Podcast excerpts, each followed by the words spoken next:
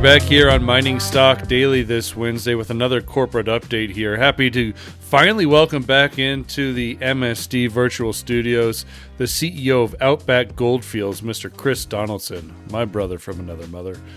Chris, uh, it has been quite some time since you and I have chatted. You finally, finally got boots on the ground in your projects in Australia around the Victoria Goldfields there um, you know, first of all, you know, it's got to be good to, you know, after starting this company, getting it off the ground, to actually see it in person. That damn COVID just really put a damper in travel plans.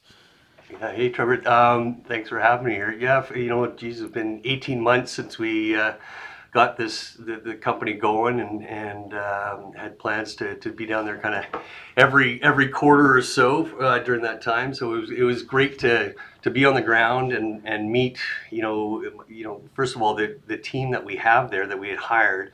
Certainly see them a lot on, on Zoom, but uh, good good to meet the crew that we have and and of course walk the walk the properties. So um, long overdue. Yeah. So what was uh, you know, give me a sense of obviously there's excitement, I'm sure, but you know, kind of looking back, you, what's kind of your mindset here, seeing what you saw, talking to the people, and what do you want shareholders and investors to know? Yeah, so kind of you know two parts to that. One, you know, I, I came back and and. I've never been more convinced that uh, of the prospectivity of, of our properties, uh, especially our Ballarat West.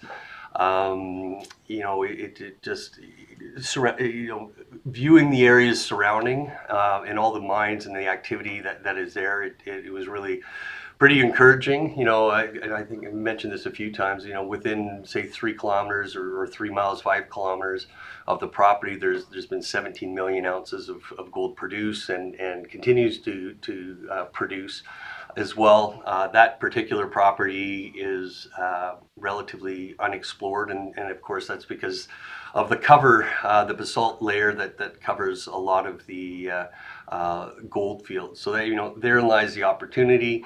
Um, you know, so that's that's the good news. You know, on the balance of probabilities, it, you would you would think there's there's definitely some some gold there. Um, we've ramped up our our soil sampling program um, and uh, are kind of midway through doing a full traverse on all the all the different roads uh, of the 40,000 plus hectare uh, property. So we're going to do about 1,300 holes or so. And um, what, what we're looking for on that is is is for some high levels of uh, arsenic. So you know the, the, the, goal is is to to find some trends, uh, get a heat map of these arsenic anomalies um, and then set us up for, for some prime drill targets when you know when we get to drilling that uh, going forward. And you know one thing that that was was nice is ch- chatting with the people in the area and, and looking at the history of, of what happened at, at Ballarat East. So this is just uh, to the east of our property.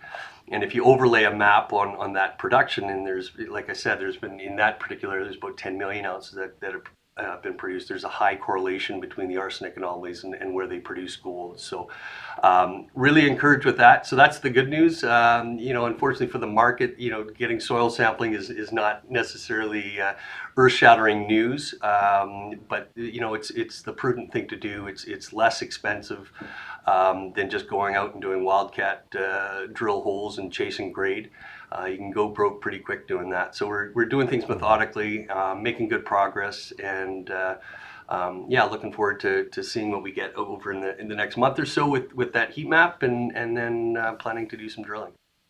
All right, uh, let's do go over to the Yeungroon gold property here. That has the most recent drilling on it. Uh, that is completed. So where does assays timelines look for Yeungroon? Yeah, so you know we did a, a an RC and Aircore program there, similar to what we're doing um, in at Ballarat West now. Uh, we chased a system below the Golden Jacket mine.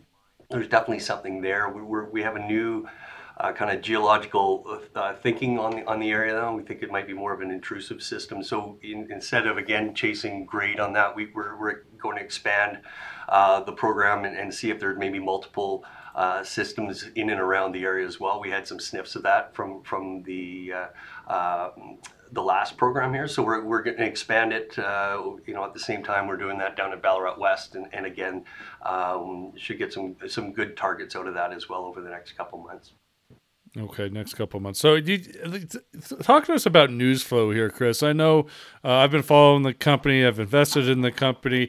It's been quiet. It's it's been quiet all around, just because of the travel arrangements. That obviously COVID put a lot of restrictions and lockdowns there in Australia.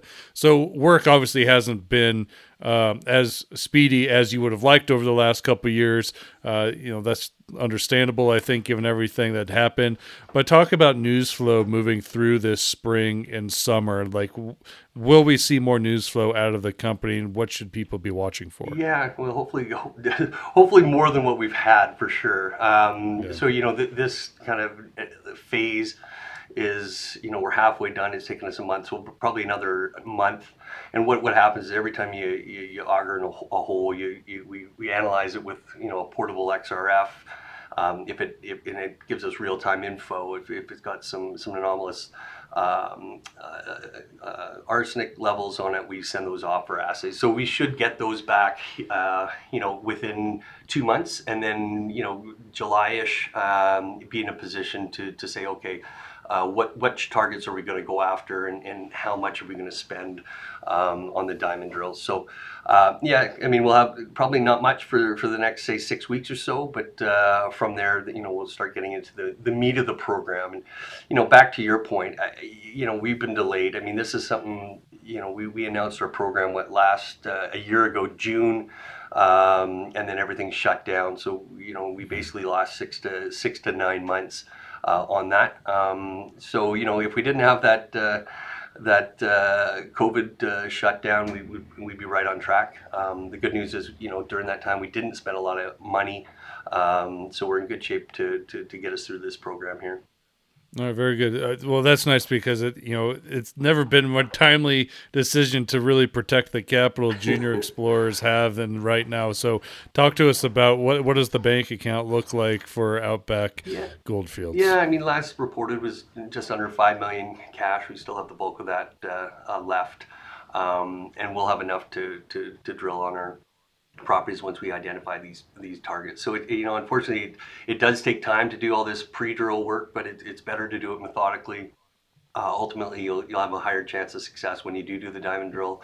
As I mentioned before, you, you can go broke chasing chasing high grade. Um, I mean, the nice thing about the area is, is that there certainly is a lot of high grade gold there, but generally on on, on in thin veins. So um, you know, the, the more work you do in advance to, to really hone in on the targets, uh, the better.